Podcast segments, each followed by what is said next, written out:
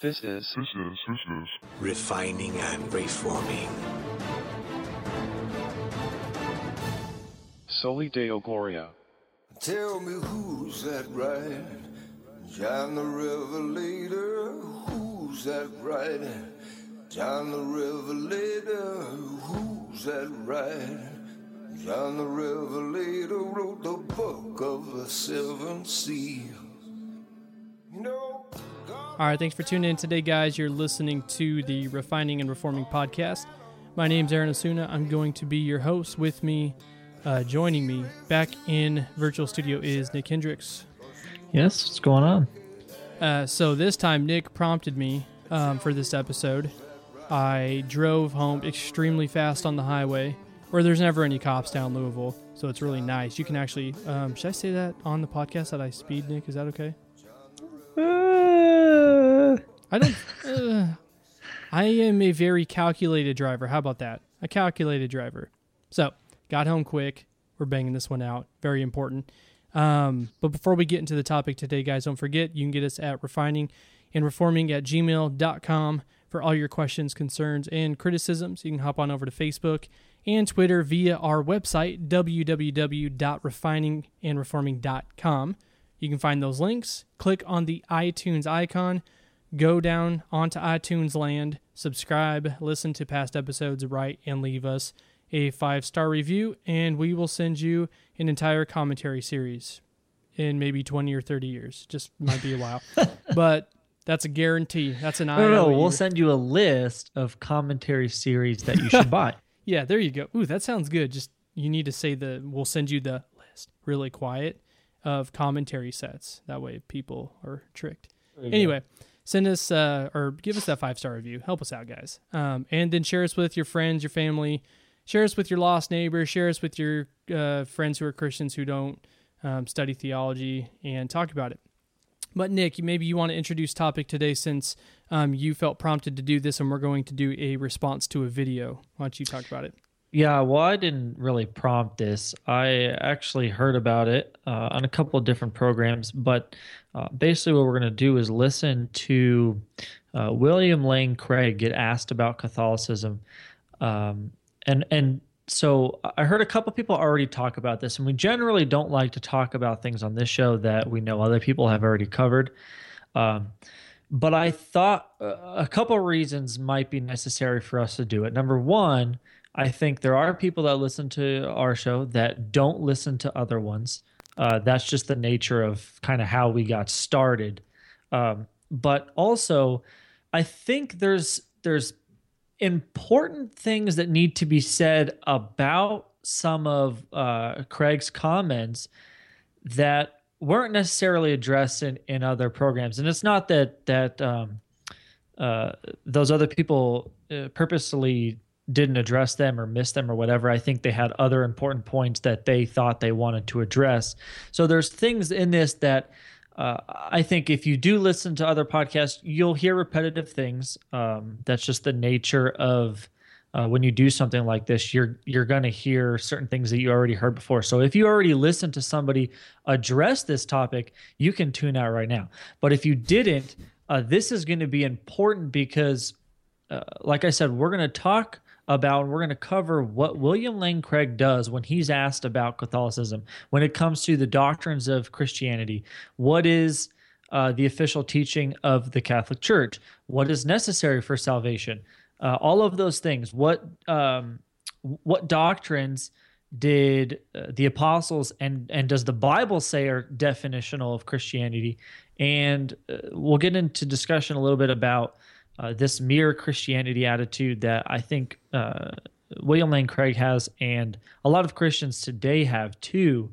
Uh, and this is just important that uh, maybe you can show it to some friends of yours that may be Catholic or something, or or maybe if you don't actually uh, haven't actually looked at these issues for yourself, it's going to be vitally important that you understand the differences between uh, Christianity and specifically the Roman Catholic Church, because uh, you know we talked about uh, before is when I first you know, uh, started teaching a high school Bible study. This was before I ever came to the church I'm at now.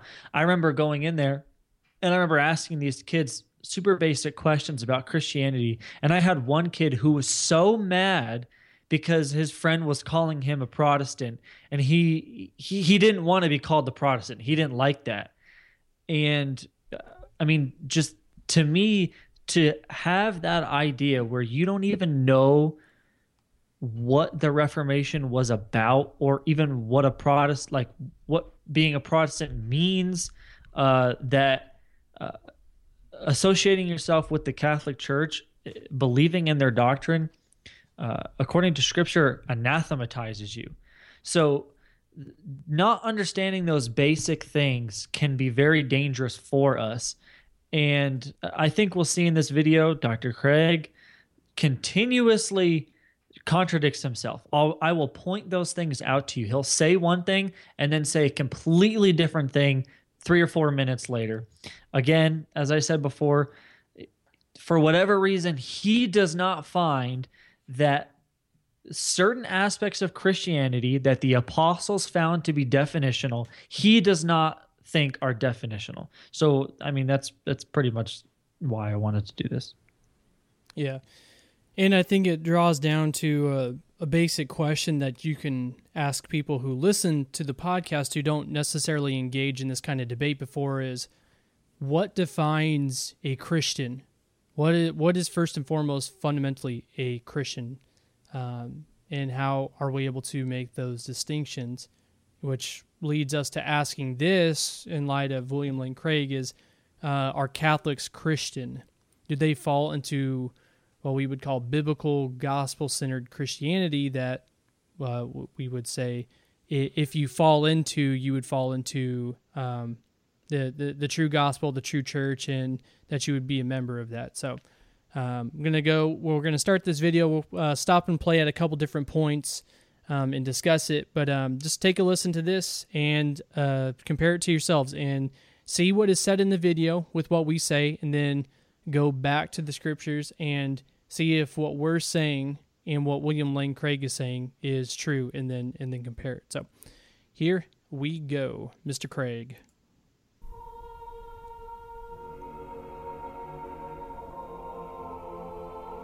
Here's a topic that you don't want to bring up at the dinner table Catholicism and Protestantism. I'm Protestant. And I'm Catholic. And I'm Catholic too. I'll become a Catholic when they start believing in the Bible. Claiming to be the bride of Christ, the Roman Catholic Church has been in bed with godless rulers down through history. The first myth is that we venerate the Virgin Mary over God the Father.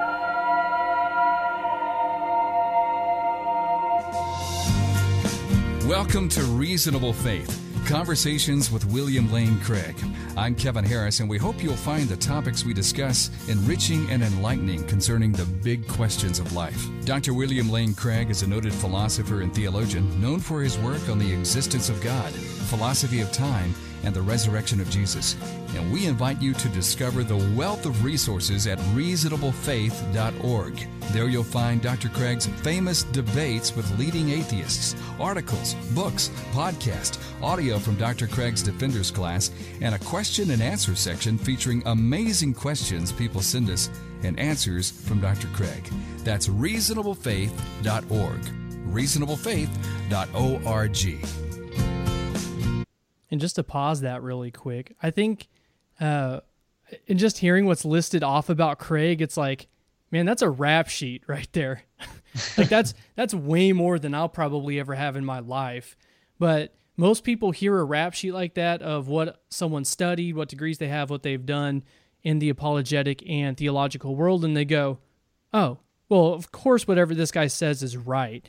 And hopefully what we can bring to the table is to say that's not good biblical discernment. Um, that's turning people who are in authority eh, or or who are in high positions or who are esteemed within the Christian uh, life or the Christian community uh, that they are somehow untouchable or that we can't question anything they say. So it's important to remember that just because William Lane Craig says these things in this podcast doesn't necessarily mean they're true.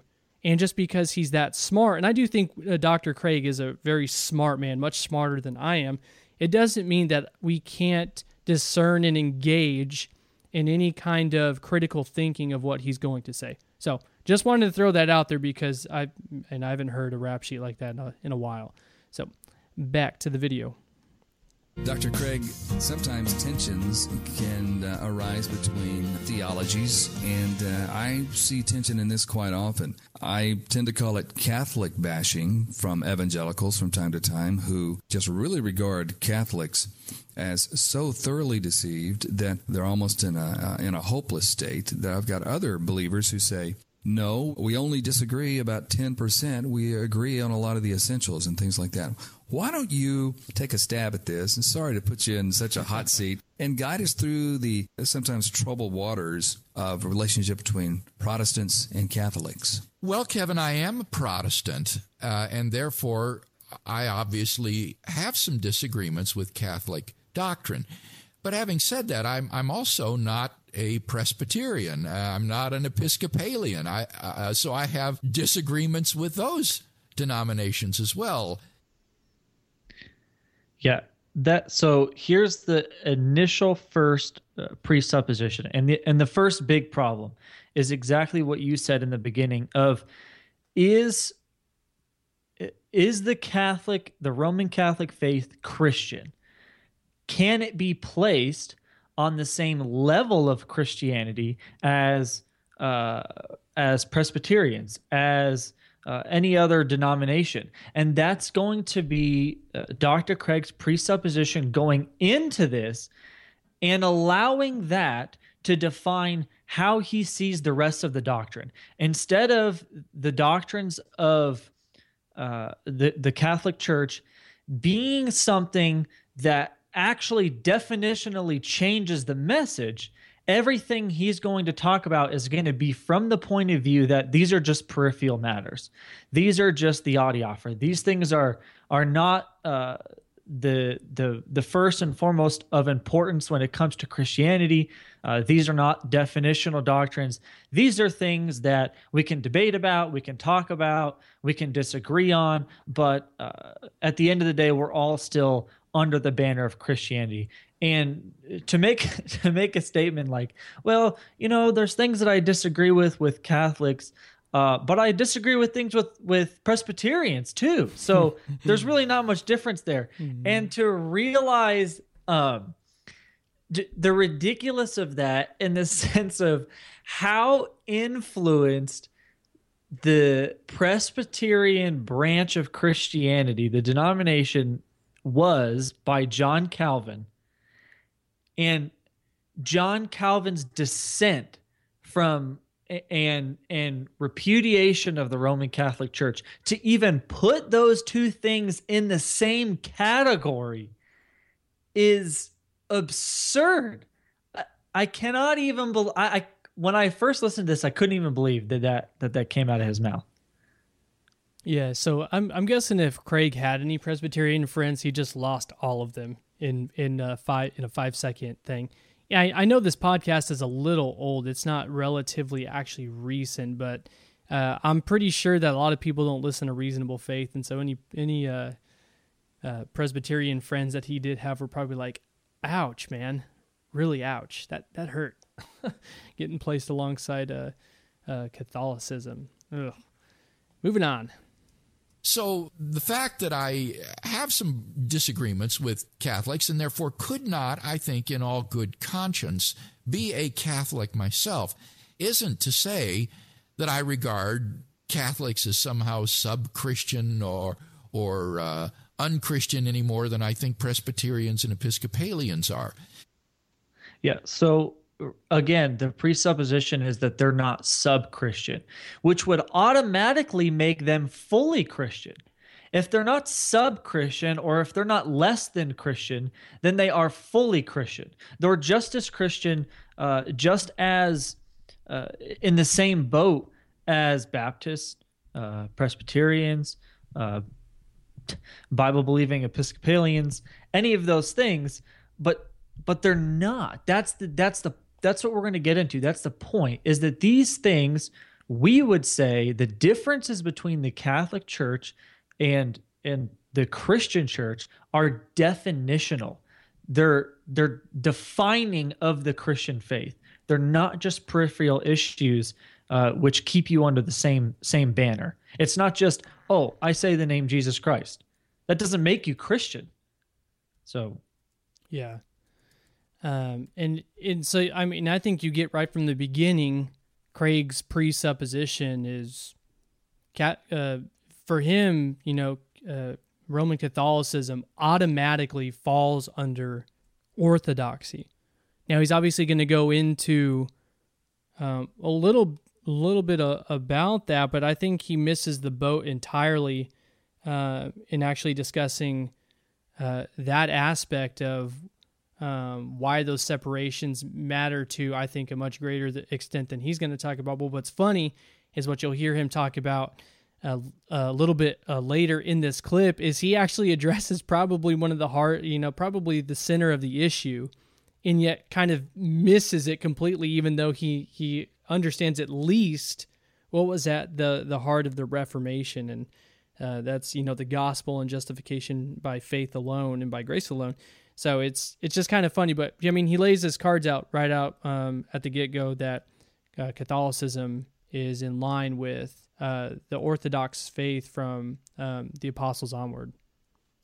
So we could talk, if you wanted to, about some of the areas where I myself cannot, in good conscience, affirm Catholic doctrine. But on the other hand, I do want to affirm that my fundamental goal with reasonable faith is to defend what C.S. Lewis called mere Christianity, which is the Christianity that is common to all of the great branches of Christendom, whether they be Catholic, Protestant, or Orthodox, or Coptic.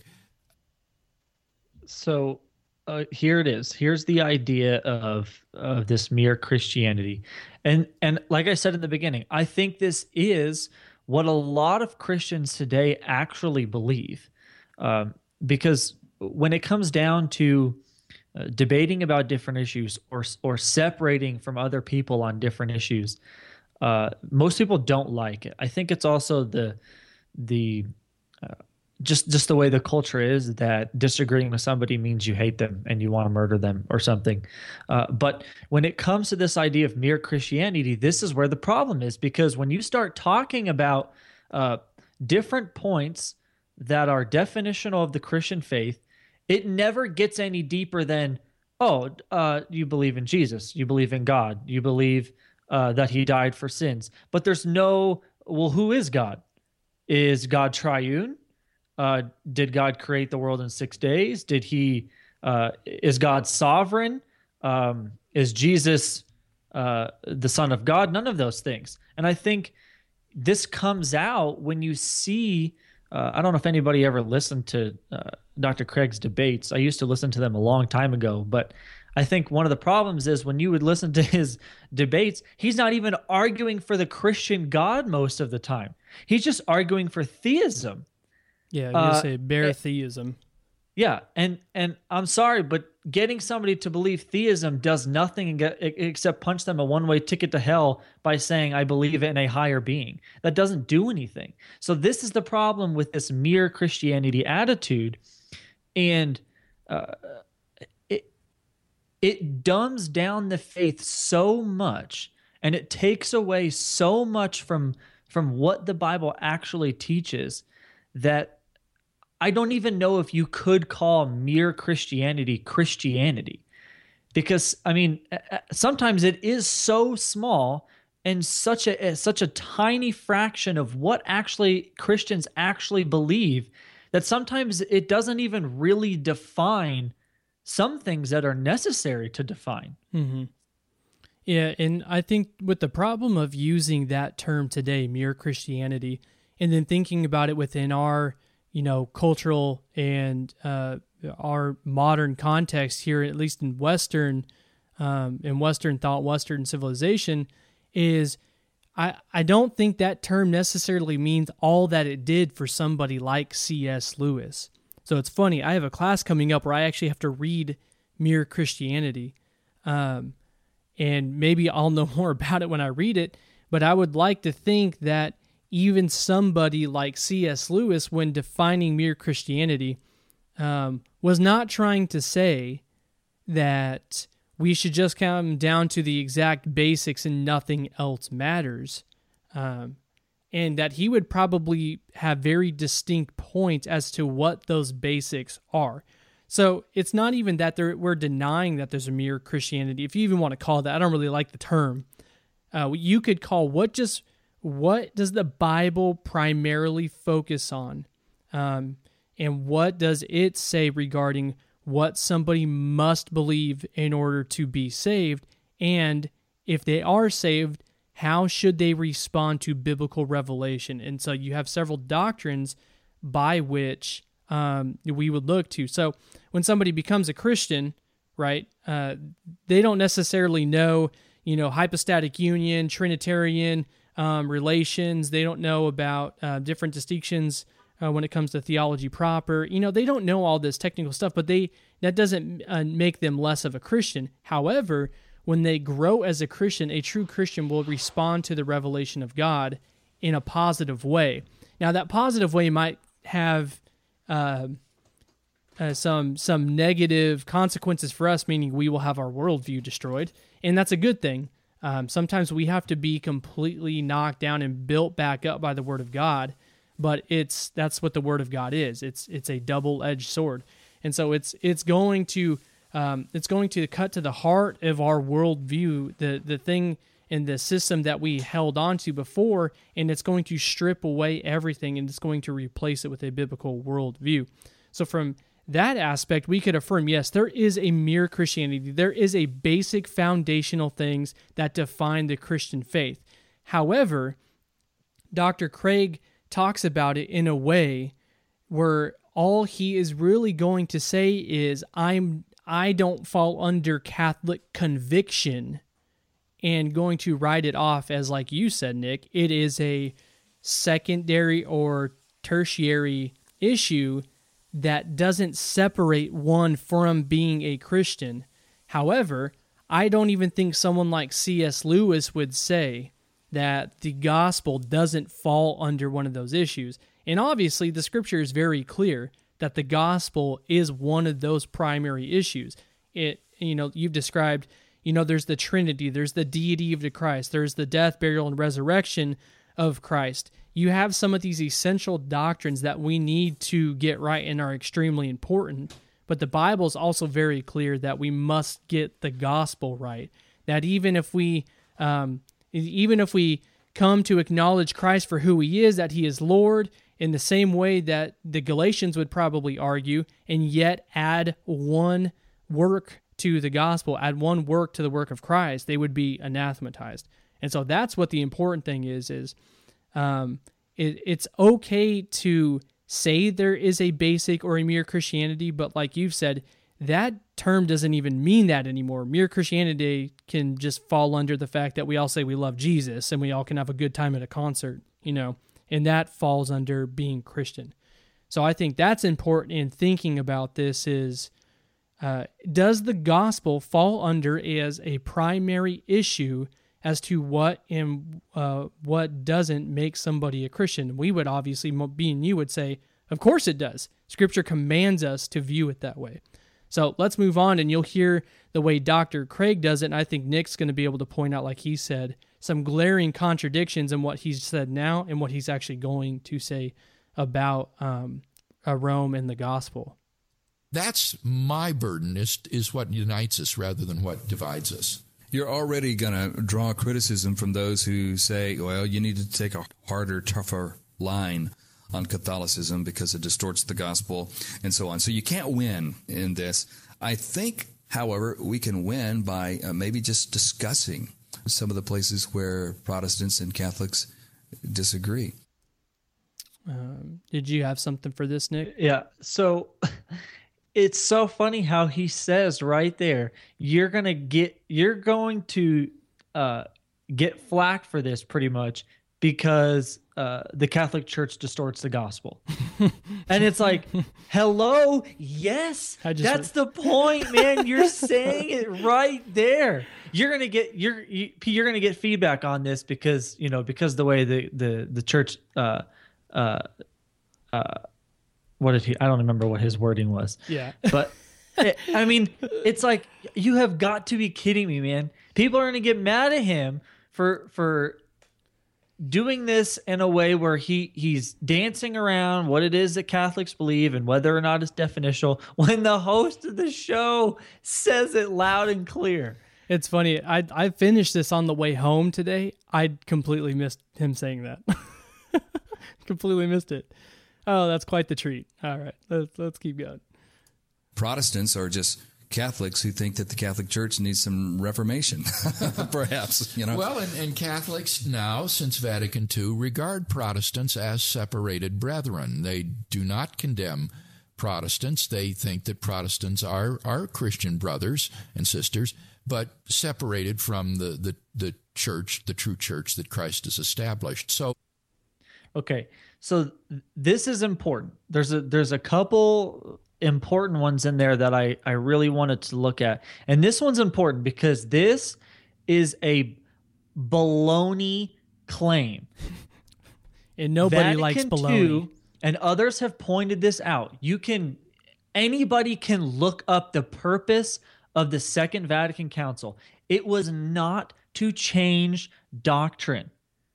Pope John the 23rd literally opened the council by saying the church should never depart from the sacred treasure of the truth inherited from the fathers, but at the same time, she must ever look to the present, to the new conditions and the new forms of life introduced into the modern world. So the point of it was to change methods of worship, to to work on ecumenical methodologies, all of these things. It was not to change doctrine. They have not they have not repudiated the doctrine that they've already set forth in other areas. And not only that, but if you heard what Dr. Craig says at the very end, so he says that that they uh, regard us as separated brethren, uh, and that we are separated from the true church. I don't know how you can you you can connect those two things as uh, being complementary. If you're separated from the true church, if there's only one true church and you're separated from it, you're not brethren. Yeah, you, you're not under the same banner. This is this is the funny thing about uh, when you talk to Mormons is Mormonism literally began because Joseph Smith said all of these churches and all of their creeds are abominations. And that's exactly what it says uh, in the Book of Mormon too. That that the the there's only two churches. There's the Church of God and there's the Church of the Devil. And so if you're if you're not part of the true church, by definition, you're not under the same banner of Christianity. By definition, you're not brethren in the sense of of Christian brethren. Yeah. Well, and we could affirm the same thing, maybe not in the same way, but if you don't belong to the true church of Christ, then you're not a Christian. Right. there's there's no solo rogue Christians out there. They don't exist. But in the same way, Rome, it, and that's so. What's funny about this is, so he brings up Vatican II, but you'll also hear um, some of the more uh, postmodern, liberalized uh, denominations, uh, some of the streams, like some of the Lutheran streams, some of the uh, Presbyterian streams, and I don't know if there's any General Baptist streams. I bet there are some liberal Baptists out there. Uh, so let's throw them all in there. But uh, there have been quote unquote uh, meetings between, and, and this is me putting the biggest air quotes of all time around this Protestants who have met with Catholics and have come um, to end the quarrels in the Reformation, and that those issues are now settled, and that Rome has uh, now accepted terms like justification by grace, by faith, and that we that we can come back into the church. But what's funny is people have documented this that n- none of those documents and none of those actual meetings or decisions have actually changed or affected anything, and that the language is so so uh, generic and unclear that you could really read into those documents what you want. So what's interesting is if you were to actually go to what Catholic, um, what Catholics put out as far as material, uh, things you can pick up as far as what they teach, how they catechize, uh, what is official dogmatic doctrine of the church, um, you're going to realize that guess what? They've never repudiated the Council of Trent. They've never repudiated those canons. They've never repudiated that own heresy in their own catechisms, in their own uh, church uh, affiliated, in their own church sponsored catechisms.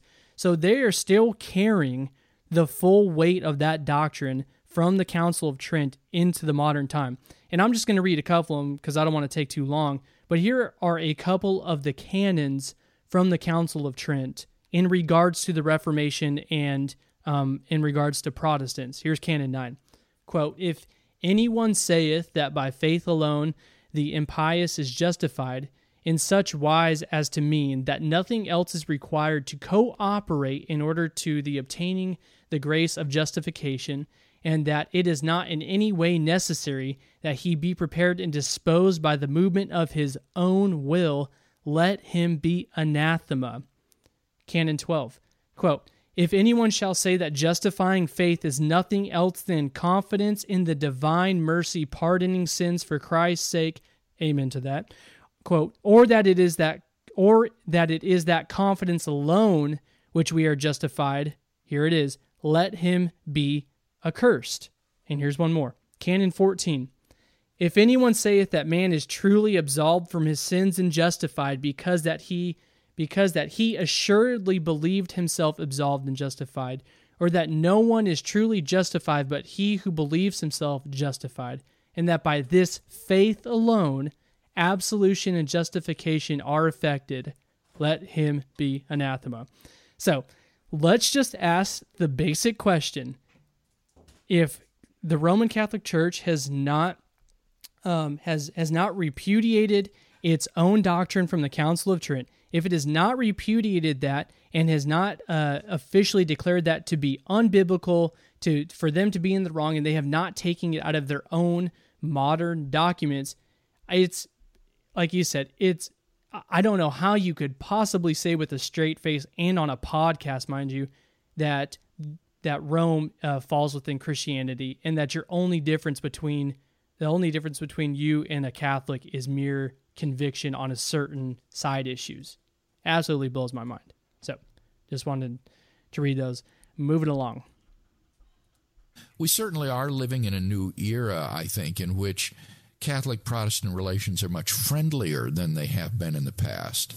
I see a lot more Bible reading among my Catholic friends who have often complained that they weren't encouraged to read the Bible, perhaps growing up. And I don't know what that is, but I've seen a lot of fruit there from our Catholic friends getting into the Word and digging in themselves. Yes, and that can only be a very positive development, I think, as they become familiar with the Bible and submit themselves to what the Bible has to, to teach, I think that we can all rejoice in, in that. Well, what would keep you or prevent you from being a, a Catholic? So, this is where we're going to get the key things here. And this is what's interesting about the way he phrases this question. He says, What would keep you from being a Catholic?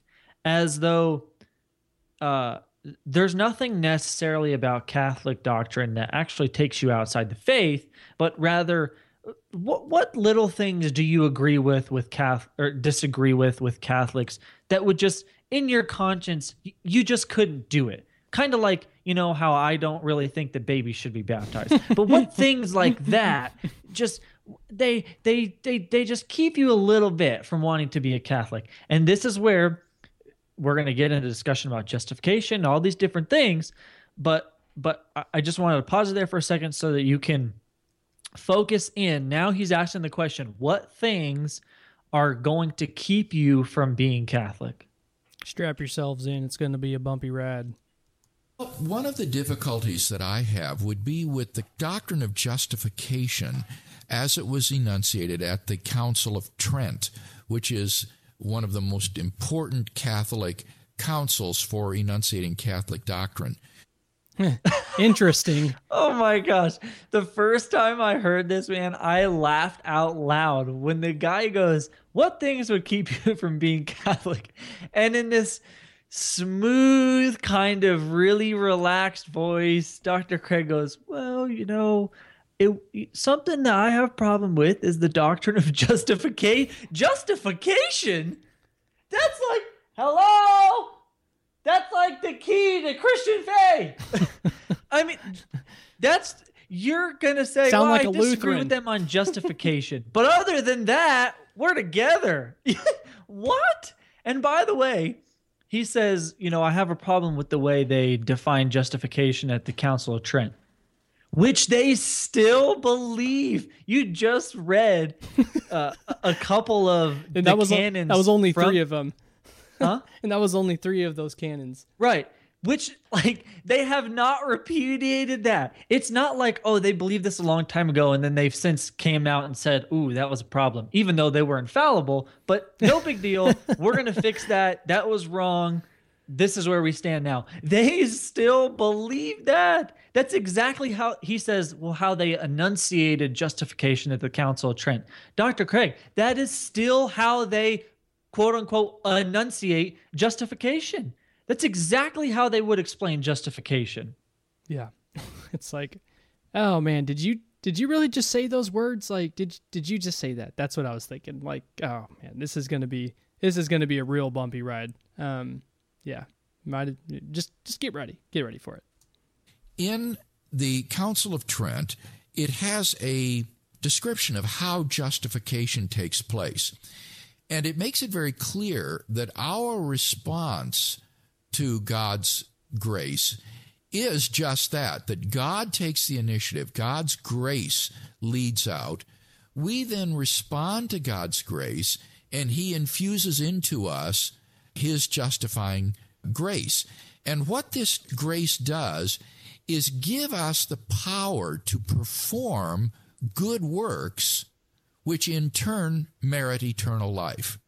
Now, it's that last bit that really gives me pause. All the rest of it, I think, is great, but I don't think of the good works we do as being meritorious of eternal life. And yet, and yet, you think that Catholics fall under Christianity. Oh my goodness. That that's what I'm saying. That's the part that makes me so confused when I hear him make this statement. And this is where we're going to start to see the discontinuity of what he's saying. Saying one thing earlier and now saying a different thing now of okay, so we have uh, him explain that uh, doing good works does not in any way merit you salvation. Praise God. I was so happy to hear him say that. But what he doesn't understand is by making that claim, he is literally anathematized by the Catholic Church. That's what doesn't make sense to me is uh, you may uh, so let me explain it this way. Uh as a Christian, we believe that you're justified by grace alone through faith alone by the work of Christ alone. So if you don't believe those things, you're by definition outside of the faith. You've been anathematized. The same thing works for, for the Catholic faith.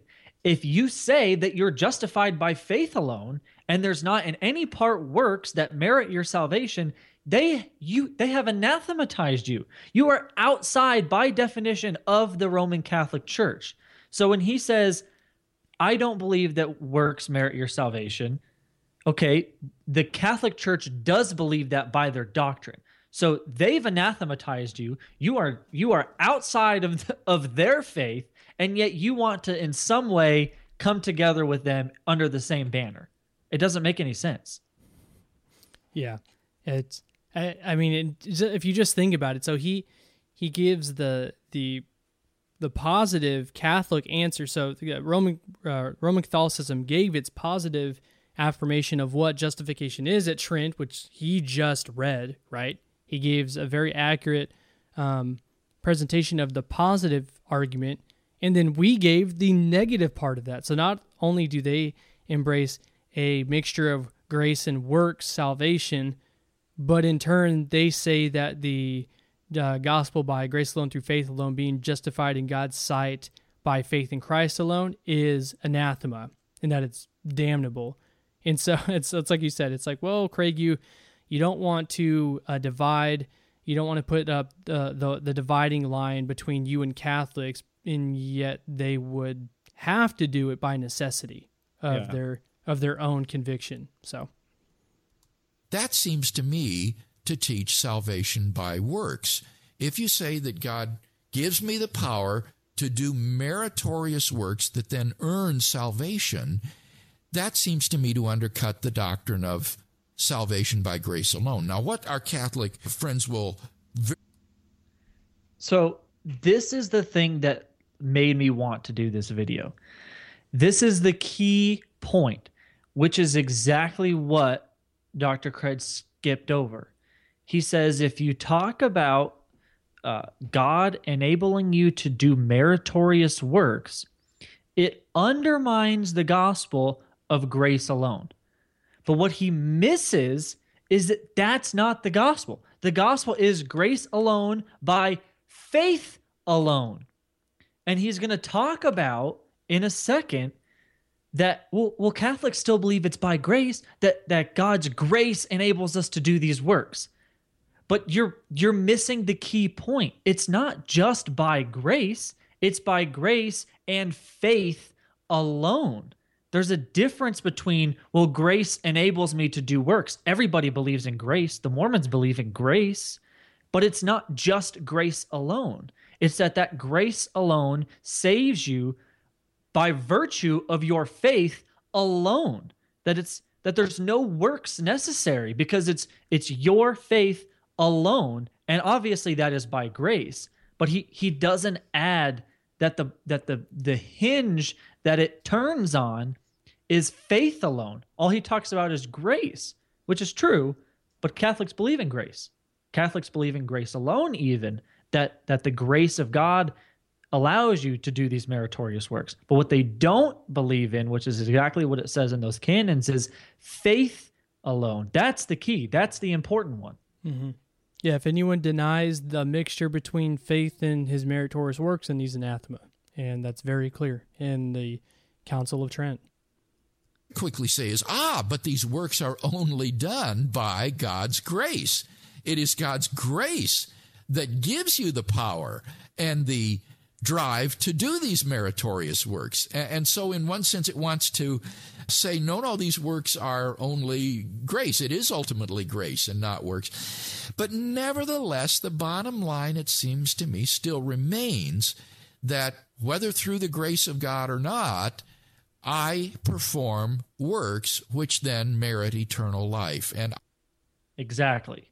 And this is exactly why He made we the don't believe in grace alone, but we believe in grace alone through faith alone. That is a key point. That is so vitally important. If you're going to just say grace alone, as I said before, everyone believes in grace. He literally just talked about how, and I've done it too. I've talked to Catholics. He just he he just said it. Well, no, no, no, no, no, no. God's grace enables us to do these meritorious works. Yeah, but that's not that's not the point of the Bible. The point is faith alone. He he he leaves that out, and I don't know why that key. That is that is one of the key points of the Reformation. Sola Scriptura was one of them.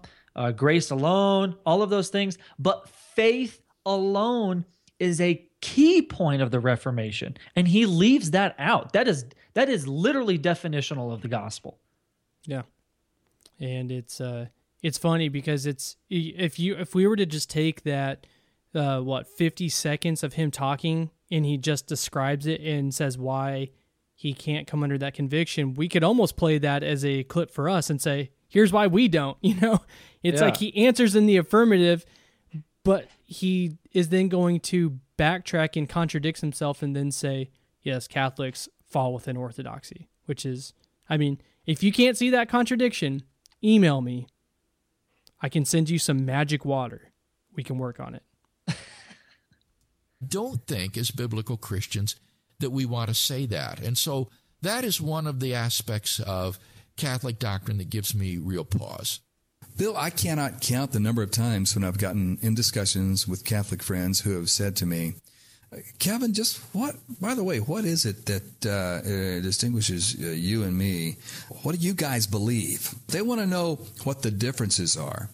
Where do you think in opportunities like that, where should we go? Uh, first to uh, justification? Is that. Uh, yes, I think that's the. Okay, so I-, wanted to pause it here and just point this out that the bottom line here is that the guy is asking him, okay, where do we go to discuss the differences? But Dr. Craig, if he's going to be consistent, has to go to the scripture to define the differences. If he's going to dispute whose theology is erroneous, he has to go to the scripture to point out where somebody's wrong and somebody's right. But the problem with this, when it comes to Catholic doctrine, is that the scripture is not the ultimate authority the ultimate authority is actually on the one who they say, quote unquote, has the authority to interpret the scriptures. Mm-hmm. So again, this is another key point of the Reformation is sola scriptura. So when we talk about this and we say, okay, how do we define the differences? And are those differences definitional to Christianity? Well, we got to go to the Bible. That's how we got to define it. We got to go to the scriptures. That's the only infallible source. But the, the Catholic Church doesn't accept this. And this leads into more problems such as papal infallibility and so on, all these different things. But again, these are all things that that Dr. Craig is going to put out somewhere else in the atmosphere of, ah, it's not really that important. You can believe the Pope's infallible, but eh, it, that's not really that important. When the key issue is how do we define these things and how do we actually come to the conclusion, as he even says he is as a Protestant, that we're saved by grace alone through faith alone? That's by the scriptures. So if your authority isn't the scripture, which is where he's going to have to go, there there's no way to to to work this. There's no way to get around it. Yeah, and as hum and as human experience has shown, uh, nobody would ever get to grace alone by faith alone through Christ's work alone because we all love to stick works in there for ourselves. So, yeah. Just it's just interesting to think about that um, of why Rome does that. I'm lying, really, Kevin. I mean, other things such as church government or the sacraments or other sorts of doctrines are important, but really at the heart of it is going to be justification because Okay. Now, this is one of those big, like glaring contradictions. I don't even know how he doesn't realize this. He just spends the first six minutes trying to explain that the Catholic Catholic view of justification does not separate them from faith, and then he literally just says the heart of the faith is justification. If the heart of the faith and the heart of the issues are justification, by what standard can you then say that the Catholic view of justification, which is antithetical to the biblical Christian view, how do they possibly end up even in the same room? Yeah. Or even on the uh on, the same uh continent. I mean, we're more than even just a just just a just a brief uh, space apart, we're completely separated at the point. We have the world's longest and largest gap in between us. When you think it, it's just man, it's I I must like really listen to this really quick because hearing him say that is just absolutely like for someone of uh, of who just has such a great mind and who can think on so many different uh, issues to just literally uh, just contradicts himself throughout this entire thing. Especially saying that is just, I, I mean, what else could you possibly say? Yeah, I, like I said, to say that the heart of the faith is justification, it literally destroys his whole point. The whole, the whole interview up till this point, and not only that, he he talks about other things that, uh, though like so he talks about like different views on the sacraments mm-hmm. now i understand that there are different views on uh, if you prefer ordinances whatever uh, within christianity but when it comes to the doctrine that the roman catholic church especially when it comes to the Lord's table, let's say they were on the same page as justification by faith alone. How does their understanding of the priest prays over the bread and the wine, and literally the bread and the wine turn into the literal body of Jesus and blood of Jesus, and it's given as a perpetual sacrifice on the altar to people? How can you accept that as doctrine from the Catholic Church as a continual sacrifice of Christ? It, I, I mean, there's a lot of things, in my opinion, uh, where the Catholic Church goes so far away from biblical Christianity. It's not just that they're off on justification by faith alone. This issue too is just as key, and he's pushing that one out the back door too, just as quickly. Yeah. Well, and then it begs to ask is how does your view of even something like um, the Lord's Supper and in their sense, I mean, that connects to the gospel. I mean, what hope is there in a gospel when you constantly have to partake of the sacrament of the Eucharist in order to receive grace? Uh, because you've fallen from grace. So you have no hope in that system. You have no sure hope. And so, like you said, all these side things that yes we could talk about. We could talk about some of the the foundational issues between us that make us uh, protestants and make um, others catholic. But even the side issues are connected. It's not like they just stand out there by themselves. They are vitally connected to those foundational issues. Because if you drive them home they all get back to justification.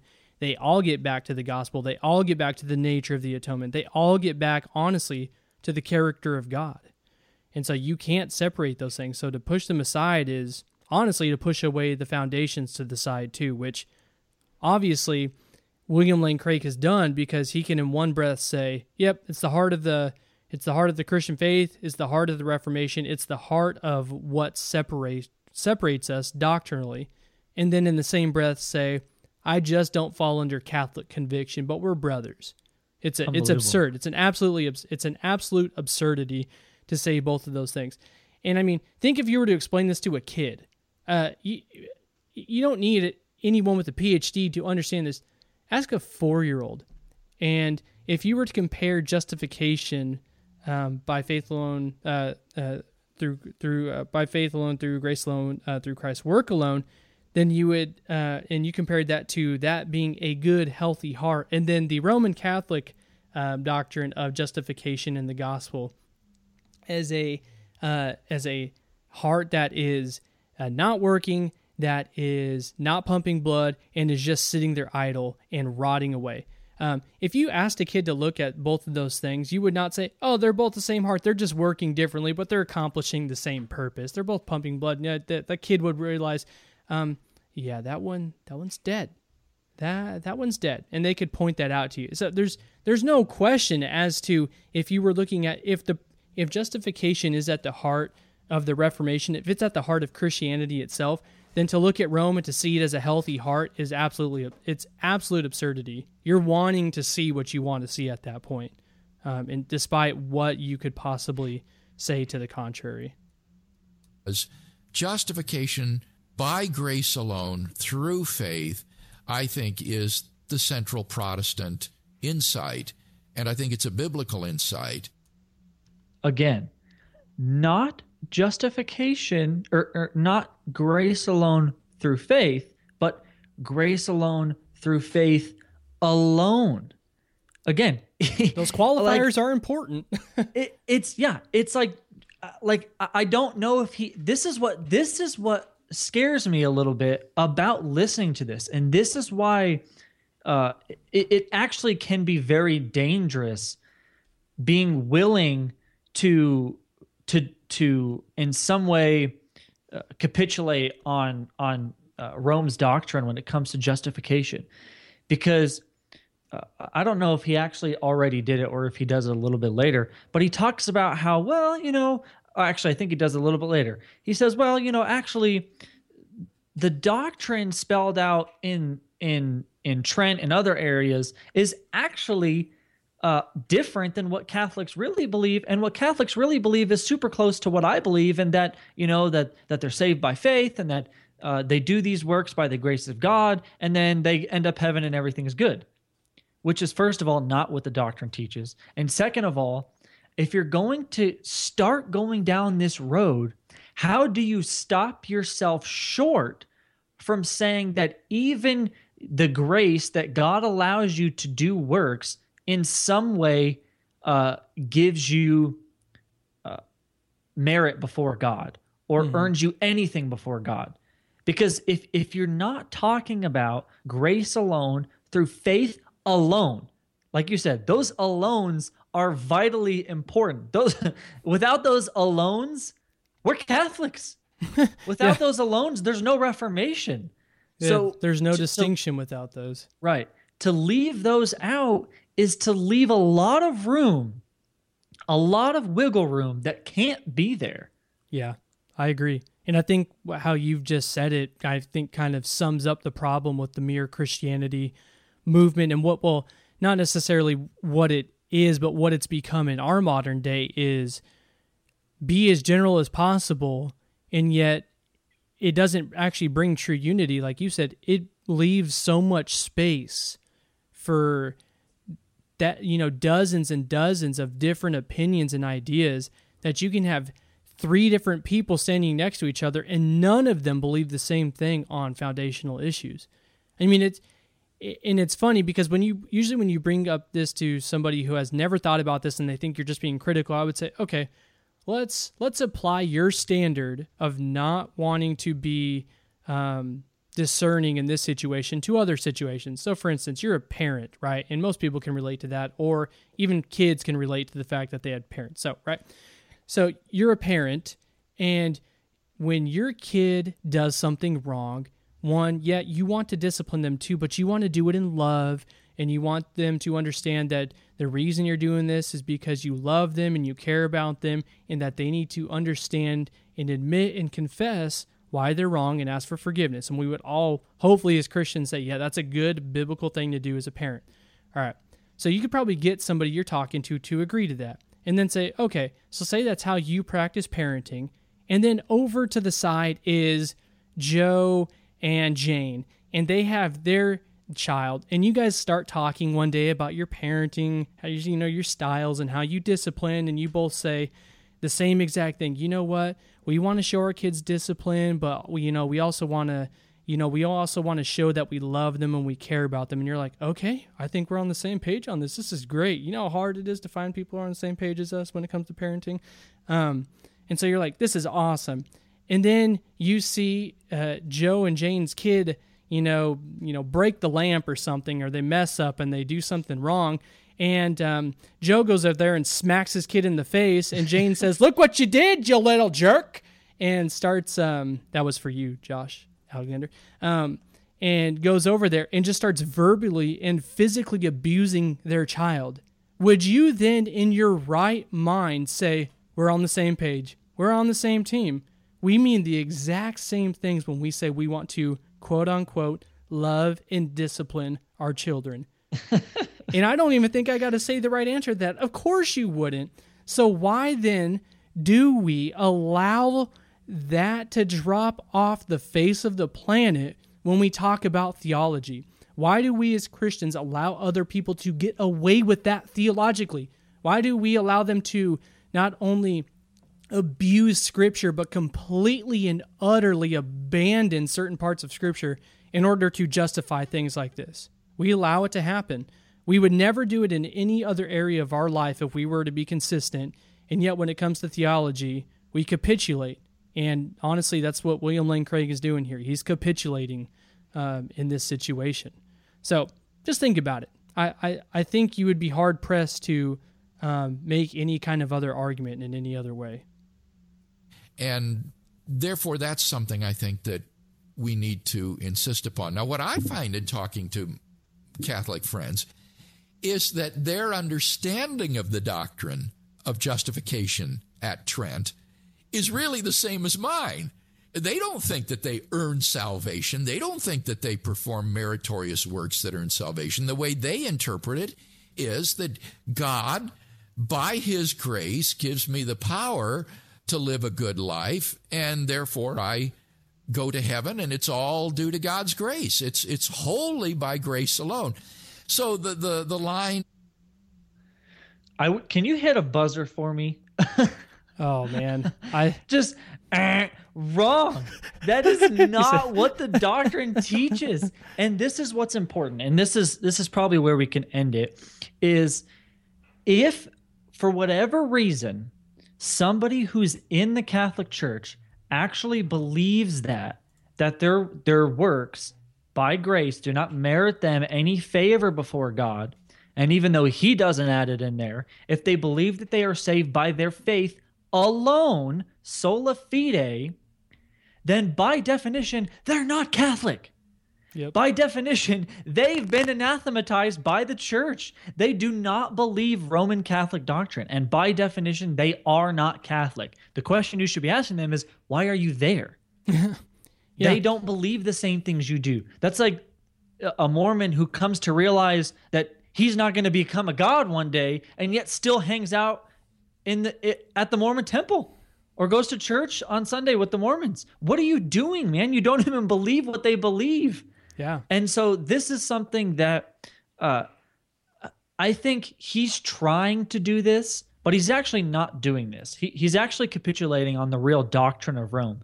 But what we can say is that there there certainly are people who, by tradition or um, passed down family tradition or whatever, or maybe just a lifelong, uh, you know, uh, entrenchment, is that they do attend a Catholic church, but they have no idea what the doctrine teaches. They actually uh, don't agree with the church, and they don't even know that they don't agree with the church. And I, certainly, I would be willing to say that there are people that are within or under the banner of Roman Catholicism. They're they're they're they are Roman Catholics, but they don't actually believe anything that Roman Catholics believe. And if they knew that, if they knew what Roman Catholics believe, the Spirit of God would lead them out. Mm-hmm. That's that's not something they're going to sit in. So my point is, and, and like I said, I, I think he's not actually doing this. He's actually trying to be okay with the real doctrine. But what, like I said, what we can say is there there certainly are probably people in the Catholic Church that are true believers, but they're true believers despite Roman Catholic doctrine. They're yeah. not true believers because of what they're taught in the church. Yep. So, like I said, that's that's not what the Roman Catholic uh, the doctrine teaches. The doctrine is not that God by his grace does works through you and you'll end up in heaven one day and it's all good. That's that is not Catholic doctrine. Yep. Yep. And uh, just just because I couldn't get to it quick enough. Yeah. Yep. Okay. So I just had to throw one in there. I mean, why not? It's it's it's R and R podcast. So. Yep. Uh, you want to finish this out, Nick, or you think we've hit it? I mean, you could. It's only a couple of seconds, just so we aren't get some being uh, told you guys edited everything. Yeah. Well, okay. Well, let's play this out, and then we can get to some closing comments on this.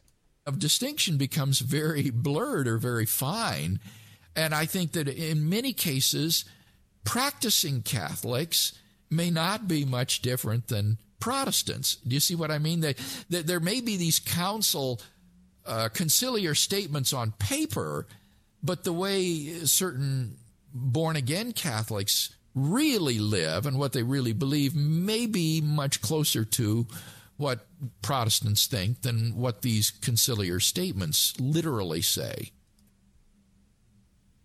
Yeah, and I think I think that last part um, is a good place to end off because it's kind of what we just talked about. And if if if Dr. Craig is going to admit that, um, and then we could obviously say, yeah, of course there can be people like you just said, Nick, who are in Roman Roman Catholicism who have actually heard the biblical gospel and have not embraced all the teaching of Roman Catholicism as it is as a uh, as a as a as a corporate body or as a corporate whole has not embraced it, then yeah, they could be living in contradiction to, I guess what you could say their their affiliation or their what they claim to be. But like you said, it's not going to last because someone who is born again and hears uh, the words of Christ and hears God's word in, in the scriptures is going to reject those things over time. They're going to leave because they are going to realize they are not in the true church of God. And so it's it's just not enough to say, okay, well that that could be the sit, you know the situation. Of course, nobody would disagree with that. But why not come out if it's such a big deal, if it's the heart of Christianity about justification and say Catholic teaching in the Catholic Church at large is heretical, uh, promotes um, heresy and false teaching, and should be anathematized because they preach a different gospel. Um, you know, that's that's not being tough on anyone. That's just being truthful. Uh, there's no joy in that, but why not come out and just say that? Why not spare people the the problem of hearing this of somebody who they trust, like William Lane Craig, and saying, "Well, he said we should be cautious, but they're still brothers. You know, they're still Christians at the end of the day." I, I think you completely ruin everything you just talked about before and everything you would possibly try to work for of getting people to recognize that Catholic doctrine on those critical issues is heresy and it's damnable heresy. Yeah, I, I think you said it there. And that, I mean, the idea is, and, and I, I think we can honestly say this. I think we can honestly, rightly say and make this claim is that the majority of the people who are in the Catholic Church actually believe what the Catholic Church believes. Mm-hmm. I mean, these people we're talking about that uh, are are believing things that are different than the Catholic Church, actually believe in justification by faith alone, uh, that they they don't pray to saints, they don't uh, view Mary in this exalted way, all these different things. Those are very small minorities. Yeah. Most people who are in the Catholic Church actually do buy into Catholic doctrine. And this is the problem is when you come out and say something like this and you capitulate on doctrine like this, especially with the Roman Catholic Church, people will say, "Oh, Roman or Catholics are saved." Period. Not some Catholics are saved who uh, reject Catholic doctrine. Not some Catholics are saved who don't actually understand Catholic doctrine people are going to interpret it as Catholics are saved, period. De facto. Mm-hmm. Doesn't matter. They're still brothers. They're still saved. Doesn't matter what they believe. Doesn't matter nothing. They're still saved. And that's the problem. Rather, like you said, I think it would be better for him to, sure, make a quick statement of, I think there are people out there who, who by name would call themselves Catholics, but they're really not based on the doctrine of the church and they might really be saved by their faith in Christ, but by the church, they're anathematized. And what we have to understand is that the doctrine of the Roman Catholic Church is heresy. Mm-hmm. If you say it like that, you're not you're not being put forward as this guy who makes a, a peanut butter statement of all Catholics are going to hell because nobody could I don't think anybody in good conscience could make that statement. Mm-hmm. I think, like I said, we both agree. Everybody would have to agree. There's a chance that there's at least one man or woman in the Catholic Church that's saved by grace through faith. So uh, that's anyway. the Baptist in you coming out right there. But yeah, I think we could say at least one. but um, yeah, I, and I just I think to to kind of wrap this up is think about um, just these issues in general. Think about what was said by Dr. Craig. Think about what he quoted from the Catholic Church, and then think about what he affirms about justification in light of that. But then hear how he responds to Catholics and why he would distinguish himself, um, and why he would only distinguish himself at the level of uh, the way he um, makes it seem is just just this mere side conviction. Like, well, I just come, don't come down on those convictions in the same way that me and Nick don't come down on infant baptism, or we don't come down on um, a a uh, uh, age uh, segregated, you know, church ministry. Like, they're just these little side issues. It's like, no, you if you view it like that, then you've already capitulated to the fact that you're willing to accept that, even in light of what you might say or believe. And to me, there is a clear um, example of living in contradiction to what you say you believe, but then actually what you practice. And so for for us, I think it would be good, and maybe Nick, maybe you have a couple of points for just listeners who have not ha- actually had to deal with Roman Catholicism or who have not even had to think about it on this level, because we both know that when we were both presented with this as young Christians, uh, we wouldn't have had, you know, the necessary um, uh, tools, or we would not have thought about through this issue well enough. But I think in just hearing that and what we've discussed, if we've at least laid out the bottom line issues and said, there is no way you could possibly say this and then on the other hand believe this and call yourself a Christian. And so in that sense we would, you know, how, what would you, you know, want to tell a Christian who's struggling with these things or talking with somebody about these things? How is how does William Lane Craig serve as an example of what we should not do and then uh, how should we then go forward? What are some things we can do instead that are both positive and loving, but don't capitulate doctrine for the sake of some kind of unity in mere Christianity? Yeah, well, that's the that's the double-edged sword. Is most of the time people fall off on one of two sides. You fall off on the side of uh, what the host talks about in the beginning of Catholic bashing, or you fall off on the other side of William Lane Craig, and eh, it's just everything's the same. Everybody believes the same thing essentially, and there's problems in both.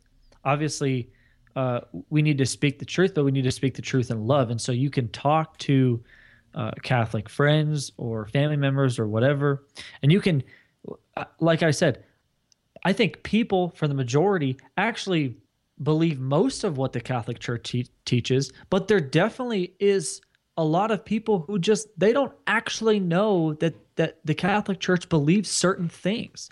And if you show them, look at this is the doctrine of the church that you say you're a part of. This is the doctrine of the church that says it's the only true church. If you don't believe these things, by definition, you're not a part of them. The Marian dogmas, the Assumption of Mary, the Immaculate Conception, these things are dogmas of the Catholic Church. If you don't believe them, they will, by definition, say you are not saved. You are outside of the faith. So these are things that I don't think a lot of people understand. We need to show them, explain to them, look, first of all, these are not in the not in the scriptures. Can't find it anywhere in the text. Second of all, it's so far away from Christianity that there has to be a line. There has to be a border put there of saying this is what Christianity is, this is what Christianity is not. Granted, there are some differences over here on this side of Christianity, but when you step over here to to Roman Catholicism, it's not the same gospel, uh, and and it's a very very. I think when you really get down to the root of it, it's a very different view of Christ. Mm-hmm. It is a fundamentally different view of substitutionary atonement, fundamentally different views of imputation, all of those things. So uh, I, I, think, first of all, obviously, we need to know our Bible first. Yep. Then begin looking into uh, the differences between the Catholic Church and and Protestantism, and look at look at some of the writings of the Reformation, and you'll mm-hmm. see that these people thought they were definitional. Yep. Luther thought his things were definitional. Calvin thought his points were definitional. That's why they left. That's why that's why we're still protesting. You can get uh, Dr. White's book, The Roman Catholic Controversy.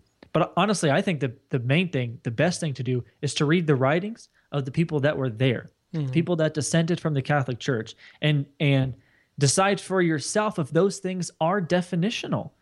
If they were definitional for them, are they definitional for you? Are they just in, just as important for you? So yeah, and I, honestly, I think you hit on two. My most important application is how do we not end up like William Lane Craig?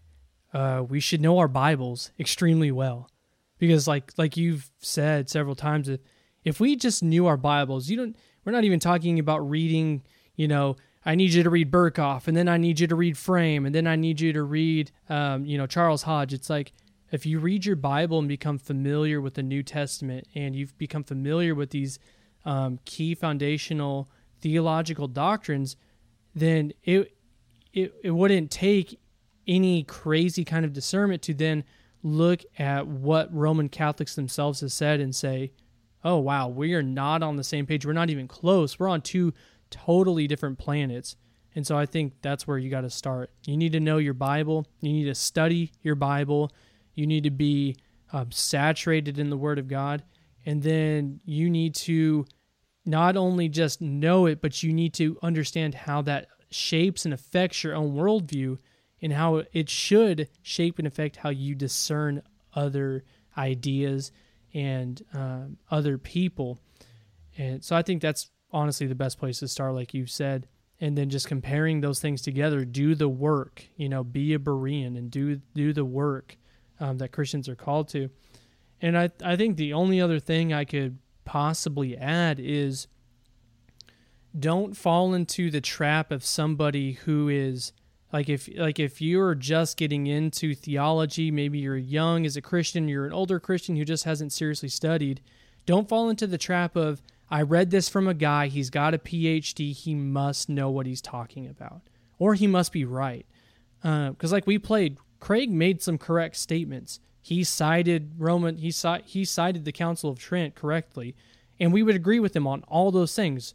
There's a large chunk of that we would we could play on our own show and say, yeah, Craig gets it right here, which we don't typically say. so, so the fact that that's he not a common yeah, statement. That's not a common thing. Uh, we don't not. Oh, we just love this William Lane Craig clip. Um, I don't think that's ever happened. It will never happen. we cannot taint the presuppositional nature of our podcast. I can't do it. Can't do it. Uh, but if William Lane Craig can say that, and then in the other hand say the most absurd things in complete contradiction to what he's just affirmed. It does not matter what kind of degree you have.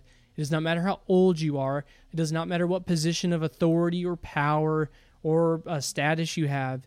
You always need to be in the Word of God. The Word of God is the final authority. It's the final authority over us and what we say, and you should take what we say at the same level as what a Roman Catholic says.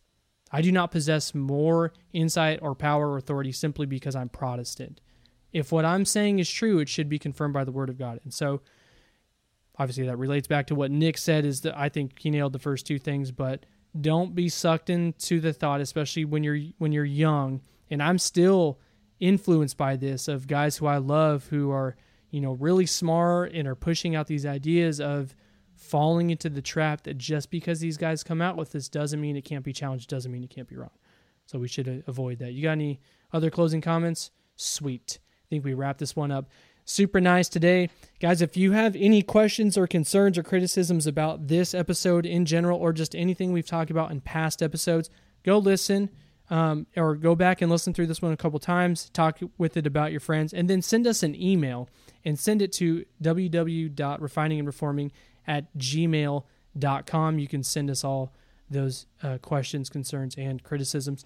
And then hop on over to the website at refiningandreforming.com. You can find the Facebook and the Twitter links as well as the Grand Ole iTunes link. Click on that, subscribe, download the podcast, listen to past episodes, and then write and leave us a five star review because we're awesome.